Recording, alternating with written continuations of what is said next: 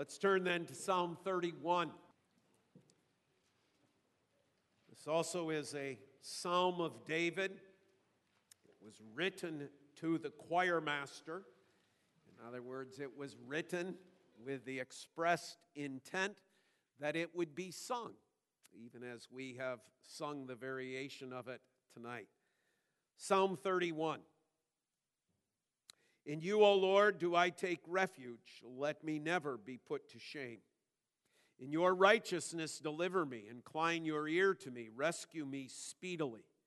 Be a rock of refuge for me, a strong fortress to save me. For you are my rock and my fortress, and for your name's sake you lead me and guide me. You take me out of the net they have hidden for me, for you are my refuge. Into your hand I commit my spirit. You have redeemed me, O Lord, faithful God.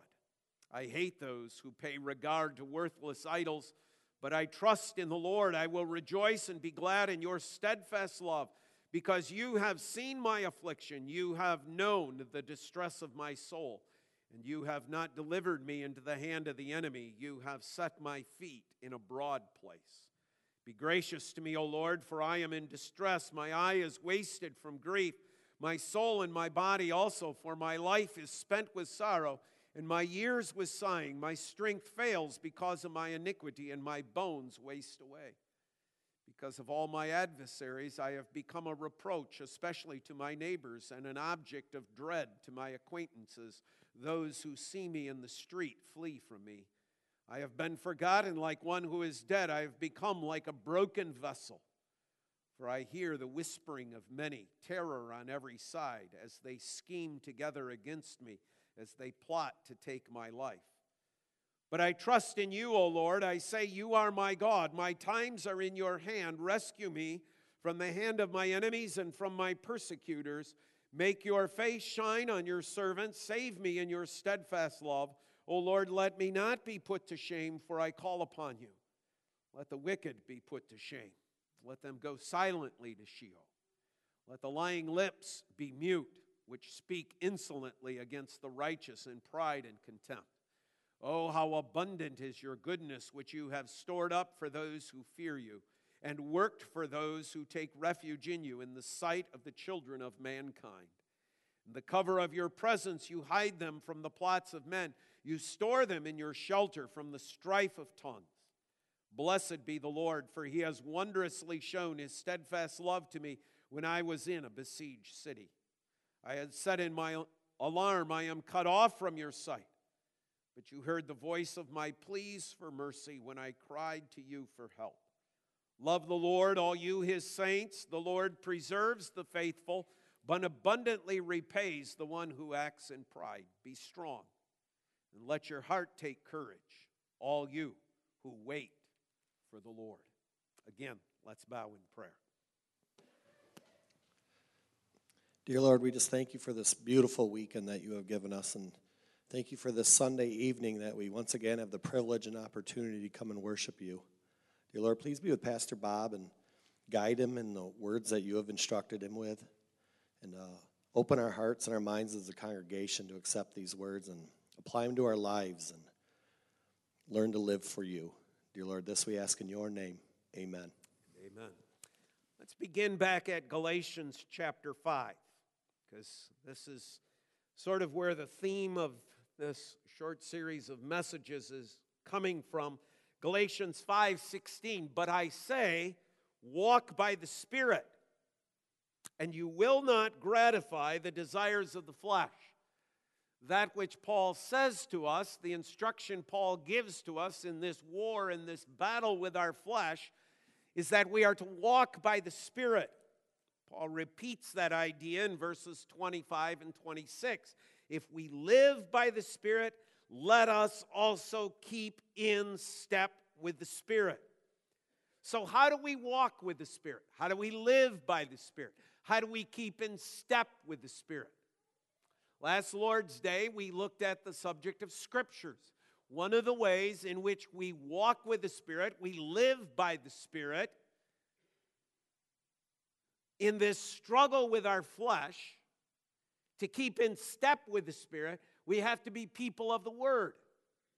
It is by the word that the Spirit leads, guides, and directs us. So if we're going to at all be, I, I guess to use the human term, successful, or to use the spiritual term, victorious over our sin, over our flesh, over the old man, over our sinful nature, if we're going to move on in sanctification, then Scripture has to have a primary role in that. If we're not people of the Word, we're going to be people of failure. Now, with that as the background, go to Matthew chapter 26. Because the Spirit desires something else from us as well. If we are going to be victorious in this battle against our flesh, then we go to the Word, we let the Word instruct us, and the Word tells us there is something else that we need to be doing to walk with the Spirit. Matthew chapter 26, go to verse 36 it sets the context. Jesus is in the Garden of Gethsemane. He has taken his disciples there, he has separated out three of his disciples, instructing them to pray. Go down to verse 40. Jesus has gone off to pray. And he came to his disciples and found them sleeping. And he said to Peter, So, could you not watch with me one hour? Watch and pray that you may not enter into temptation. Now, here's the interesting part. Why? Why is it we need to pray? Well, so we don't enter into temptation. Well, why is prayer a part of that? Because the spirit indeed is willing, but the flesh is weak. See, the Spirit desires obedience. We have the Holy Spirit within us as believers. We desire to be obedient. The good that we would, that is what we want to do. But the evil that we would not, that we do. The spirit is willing, but the flesh is weak. So if I have a willing spirit, right? But I struggle with the flesh. What am I to do? Watch and pray.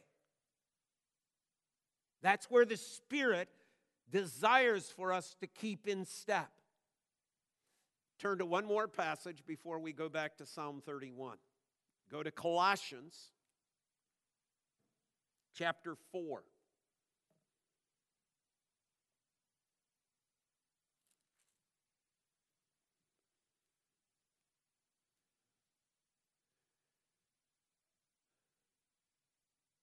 Verse 2 Continue steadfastly in prayer, being watchful in it with thanksgiving. You hear that same note coming as, as far as what Jesus is sounding to the disciples there in the garden? That there's this prayer and watchfulness that need to go hand in hand with one another. Lord willing, uh, next Lord's Day, we'll, we'll look at what that watchfulness is. And, and we'll, we'll use the scriptural term that, that is often given, which is meditation. That we are to meditate on the things of God. That's our watchfulness. That's how we keep alert. But the, the other part of it that, that Jesus emphasizes, that Paul is emphasizing here, is that we need to be people of prayer.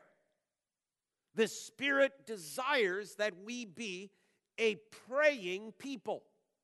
This is how I keep in step with the Spirit. This is how we walk with the Spirit. This is how we do battle with the flesh. Not only with Scripture, but also with prayer. Now let's go back to Psalm 31. Not so much that this psalm deals with that subject, but it does. See, Psalm 31 is David dealing with his enemies. And as you read through the psalm, yes, it's obvious that, that David here is dealing with individuals, those who were his physical enemies. Some commentators believe he, he might here be talking about Saul. Others believe it might be uh, Achish and the Philistines. Uh, we don't know the exact context. G- David doesn't give that to us. But there is also a sense in which, as you read through this psalm, if you think about it in light of Galatians 5, in light of the battle that we wage in terms of the spirit and the flesh, you can read Psalm 31. And as he talks about his enemies, as he talks about those who are opposing him, those who are seeking to bring him down, there's a way in which you can read Psalm 31 and you can see it as our flesh. That is our enemy. That is who we are at battle against. That, that it is this deception of Satan in our own hearts, that sinful nature, that is battling against our desire to walk with the Spirit. Now, how does David deal with his enemies? He deals with it in prayer. I want to place before you four themes. There, there's probably many uh, others. Uh, James Montgomery Boice says that Psalm 31 is the hardest psalm in the Psalter to outline. Having worked on it I can sort of believe it. It's not an easy psalm. It, it, doesn't necessarily fit a pattern. You know, you don't see, you know, things going. Some people say it looks like a wave cresting. I'm not so sure I see that imagery found here. And so I'm just going to pick out four themes that, that I see present uh, along here, following Boice's outline somewhat as well in this. First of all, that David's psalm here is a prayer that is an expression of trust. See, when we pray, our prayers are an expression of trust. That's where the Spirit desires for us to go. That's where walking with the Spirit leads, that, that we would be expressing our trust in God. Notice the words that David uses in the first four verses that God is a refuge, that God is a rock of refuge, that God is a strong fortress. All of these words that David uses over and over and over again in the Psalms out of his own, ex, out of his own experience of fleeing from Saul and of knowing that the place that he was secure was in the rocks. See, those of us, we've been going through the, the, the book of First Samuel, and we've been dealing with the encounters on Wednesday morning between Saul and David. David, as a military expert, knows that he and his 600 men are no match for Saul and his choice 3,000 soldiers out on the plain. We go out in some valley, we go out on some flat space, David knows this is not going to end well. So David continually takes, takes refuge in the rocks. And you see, David sees that. He sees these rocks that hide him, that cover him, that shelter him from the enemy. He sees that as the Lord that when his enemies press in on him, where does he go? He goes to the Lord. See, when our flesh presses in on us, what do we do? Well, I'm going to take you on, flesh. You, Bob Van Manen is going to take on his flesh right out there in the open, right out there in the plain. And Satan goes, Got you just where I want you. The last place the Lord, that Satan desires for us to go is to the Lord. You see, that's where the Spirit is saying, Your flesh is besieging you, your flesh is pursuing you. Go to the Lord. Run to the Lord. Go to the refuge. Go to the rock. Go to the place of strength, of protection, of cover. Secondly, note that in this section as prayer as an expression of trust, that the commitment that is indicated here. Go to verse 5. In your hand, into your hand, I commit my spirit. Remember those words? Those are the words of Christ from the cross. Those are the parting words of Christ. Into your hands I commit my spirit. Story is told that the two great reformers, John Huss and Martin Luther, these were their last words as well. As well as many other faithful saints upon their deathbeds. Breathe out. Into your hand I commit my spirit. And yes, they are wonderful words by which to die. But my friends, David is using them as words by which to live.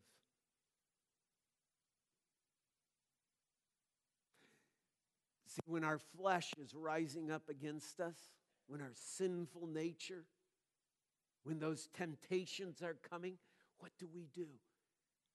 Into your hands I commit my spirit.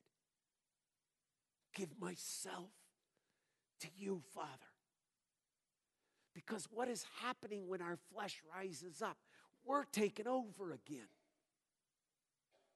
That selfish pride is rising up within us again. And, and we need to once again flee to the Lord. We need to commit ourselves again.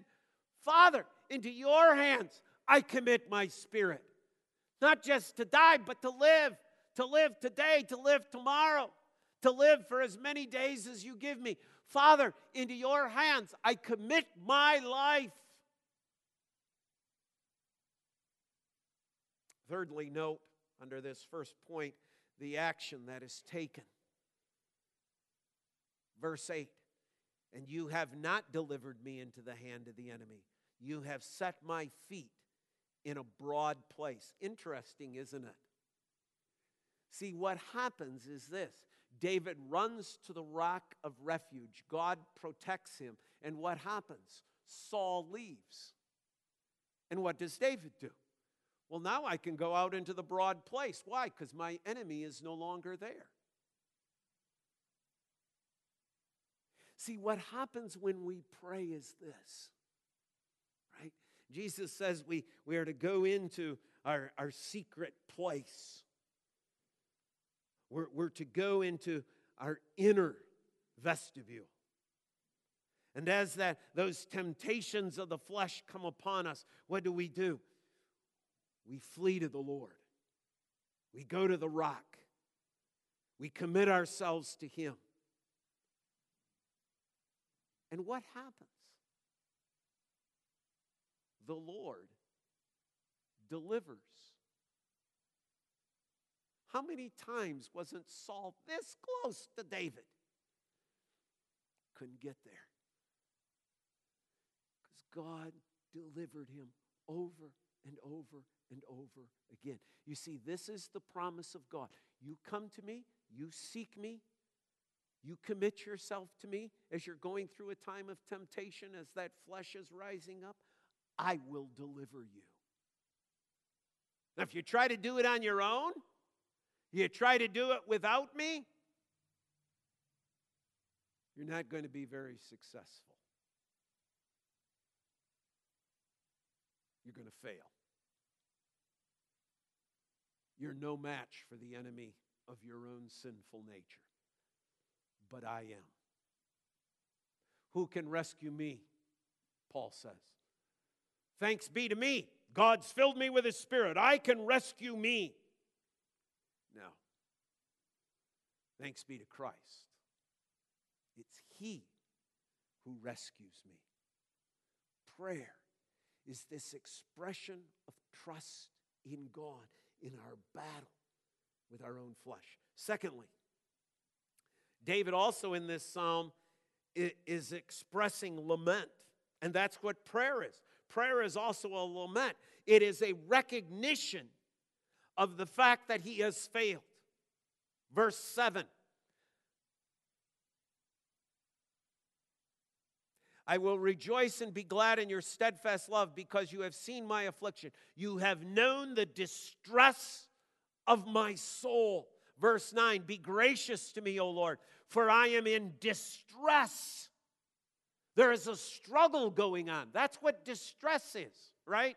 When a ship sends out a distress signal, what is it sending out for? Eh, the water's nice and calm. It's all peaceful. We got no problems whatsoever. So we'll just send out the distress signal.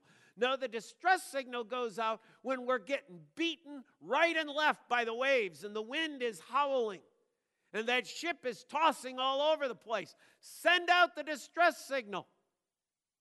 David says, I am in distress. Why is he in distress? Because his enemies rising up against him. Again, they're coming back again. Saul wasn't content just once. He comes over and over and over again. The flesh doesn't isn't satisfied with just one attack upon us. Our sinful nature has such an appetite that it isn't satisfied to just try a temptation once. It keeps coming back, it keeps coming back. And the expression of the believer as they express it as David does here is I am in distress. This is the same cry of Paul of Romans 7. The good that I would not, I do not, and the evil that I would not, that I do. I'm a wretched man. See, I am in distress. Verse 10 For my life is spent with sorrow my years with sighing. My strength fails because of my iniquity, and my bones waste away. Sounds like there's more than just Saul he's dealing with. What is this thing about his bones wasting away? Well, we get a clue of that in the very next psalm, in Psalm 32. Verse 3 For when I kept silent, my bones wasted away through my groaning all day long. For day and night your hand was heavy upon me. My strength was dried up as by the heat of summer. I acknowledge my sin to you. See, if we're going to let Scripture interpret Scripture, then we go back to verse 10 and we say, What is this sorrow that waste away David's bones all about? It's about his sin.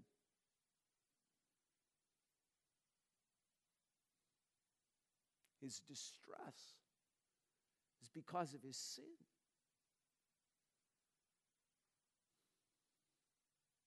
He sees, he feels, he knows. But his sin is rising up. His flesh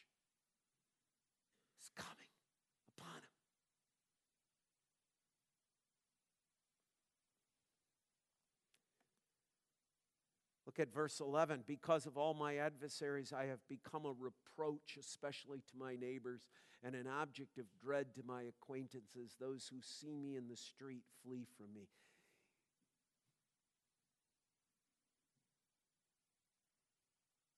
Remember when David has to flee from Jerusalem because of the uprising of his own son Absalom? You know what that event does? That event brings back all the reminders to David of when his flesh was victorious. What he did with Bathsheba, what he did to Uriah, what he failed to do to Ammon, how he mishandled Absalom. And there are people pelting him with dirt, calling down curses upon him as he weaves his way out of Jerusalem.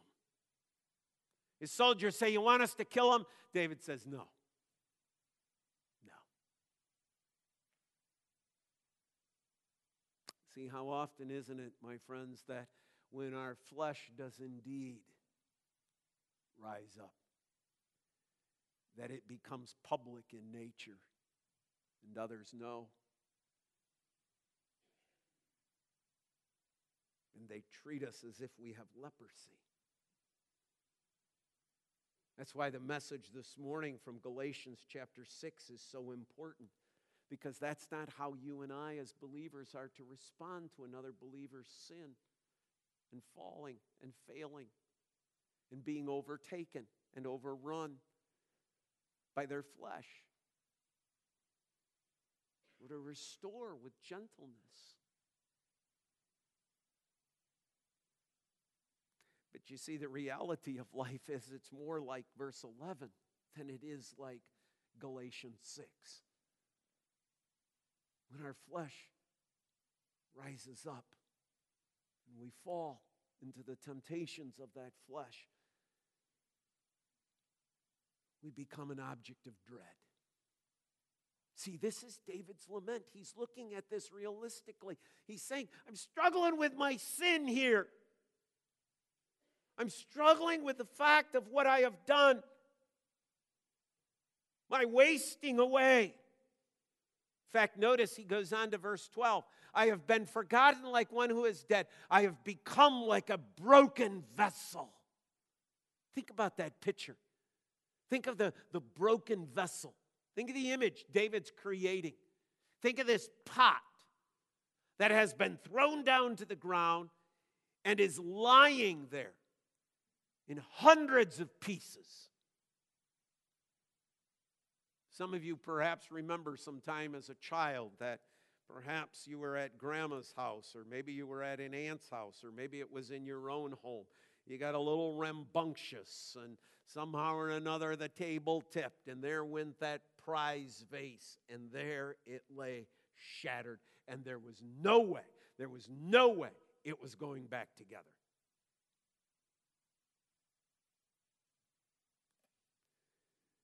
See, that's where David comes at the end of this lament.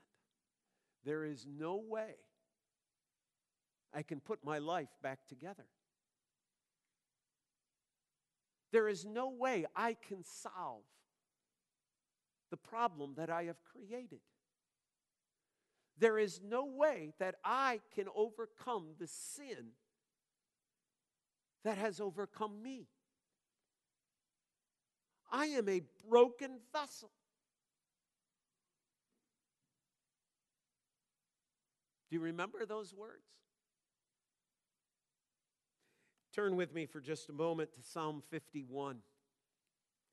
David repeats that idea of brokenness in Psalm 51. The psalm that begins with, Have mercy upon me, O God. The psalm that speaks about being cleansed. Verse 17 the sacrifices of God are a broken spirit, a broken and contrite heart, O God, you will not despise. What is he in 31? He is a broken vessel. Why? Because of his sin. This is what we do in prayer. Prayer is not only an expression of our trust, but prayer is to be a lament. This is where the Spirit wants us to go. You want to keep in step with the Spirit? Then the Spirit desires for us to be broken people in prayer before God. That when we go into that inner place,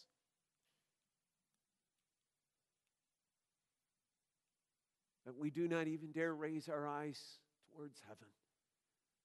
But we say, Have mercy upon me, O God.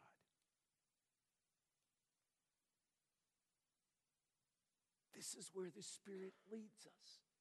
See, this is why prayer is such an essential part of our walking with the Spirit.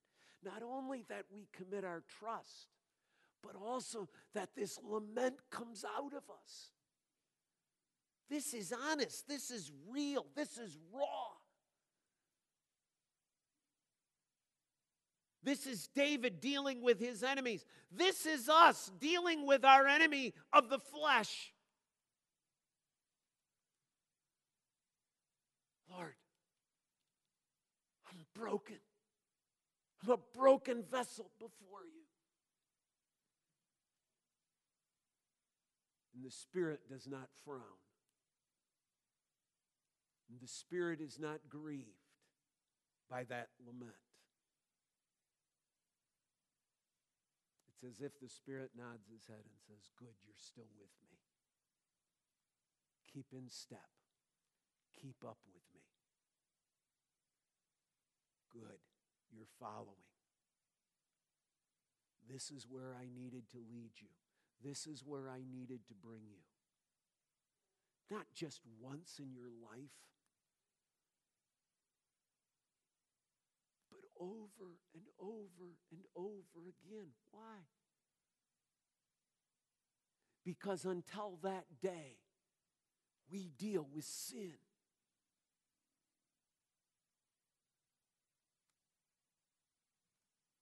Thirdly, prayer is an expression of need. See, the psalm doesn't end there with the broken vessel. He goes on to, to speak of need of his petition. David expressed three things. One, verse 15, rescue me. Verse 16, shine on me. Verses 17 and 18, vindicate me. Or perhaps another way of stating it is restore me. Lord, here's who I am I am a broken vessel before you. I can't repair me, but you can. You restore broken vessels. Rescue me. I am in your hands. Isn't that? You go from the broken vessel to the picture of God coming and taking all these broken pieces into his hands and restoring.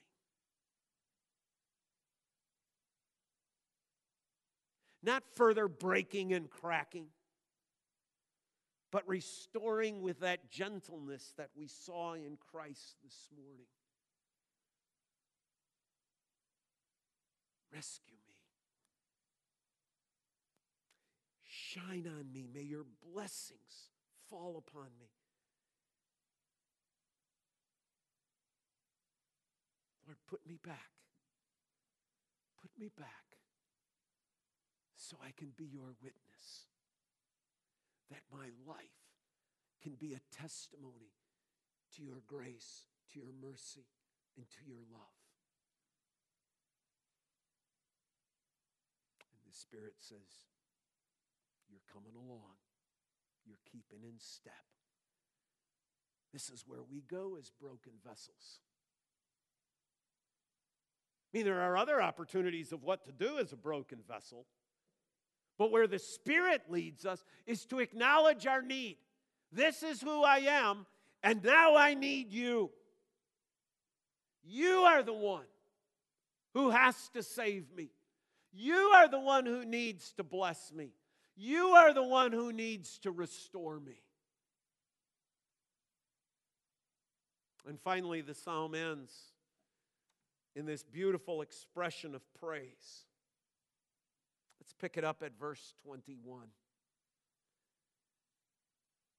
Blessed be the Lord, for he has wondrously shown his steadfast love to me when I was in a besieged city. You see, he's on the other side. The Lord, through his word, has spoken just as the Lord in His Word speaks to you and I. If you are, if you confess your sins, He is faithful and just to forgive you your sins. Oh, blessed be the Lord. What a wonderful thing. Lord, thank you. Thank you. You see, this is the dialogue. This is the walk with the Spirit. Yes, we go through this valley of lament. We acknowledge our need, and, and the Spirit leads us. He brings us back to this place of praise where we can express and say, Lord, thank you for the deliverance that I know you're going to bring, that I know is coming. Verse 23 Love the Lord, all you his saints. The Lord preserves the faithful. What an expression again of praise, of trust from where he's been. It's the Spirit walking. And that's you and I as believers in prayer, following the Spirit to where we come and we say, Lord, I love you. Look what you did again and again and again and again and again. Verse 24. Be strong. Let your heart take courage. All you who wait for the Lord. One commentator said what David is simply saying is this keep trusting. Don't ever lose faith in the Lord. See, the Spirit never brings you that way. A walk with the Spirit never brings you to abandoning faith in the Lord. Oh, the Spirit may bring you through some valleys of lament, but He always brings you to the place of deepening faith.